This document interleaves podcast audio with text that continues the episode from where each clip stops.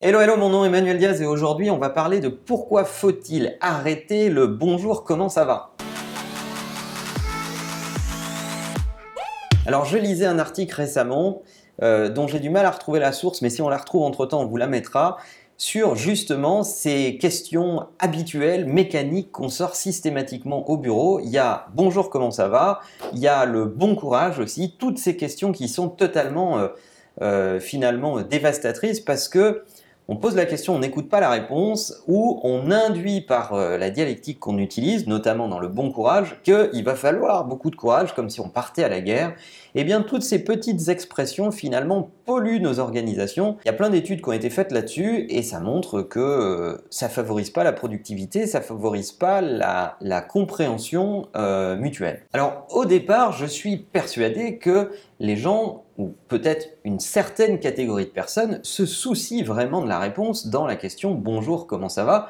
Mais aujourd'hui, je pense que c'est facile de constater que euh, les gens n'en ont rien à carrer de la réponse. D'ailleurs, faites un petit exercice, moi je le pratique de temps en temps, ne répondez pas, enchaînez par une autre question et vous verrez que ça ne choque absolument personne. Personnellement, je pense qu'il faut rompre avec ces modèles systématiques et passer à d'autres formes de questions et utiliser ces minutes précieuses pour vraiment vous intéresser un peu plus aux gens et vous intéresser un peu plus à ce qu'ils font ou à ce qui a de l'intérêt pour eux, parce que là, vous pouvez vous nourrir d'éléments que vous n'attendriez pas. Dans mon cas, et sans hiérarchie aucune entre ces questions, je vais vous donner quelques-unes des questions que j'utilise le plus régulièrement lorsque je croise un collaborateur rapidement dans un ascenseur au bureau, dans un couloir. Je pose des questions qui appellent une réponse un petit peu étoffée. Alors évidemment pas 20 minutes, mais quelques minutes pour étoffer un raisonnement. Perso, je pratique beaucoup le qu'est-ce qui te plaît en ce moment dans